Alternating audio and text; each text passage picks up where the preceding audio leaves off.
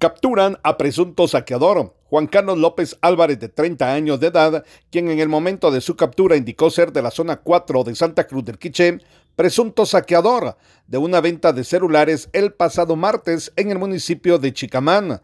Fue trasladado al preventivo de la cabecera departamental de Santa Cruz del Quiché, luego que las autoridades lo capturaran infraganti. Desde Emisoras Unidas Quiché en el 90.3 reportó Carlos Recinos. Primera en noticias, primera deportes.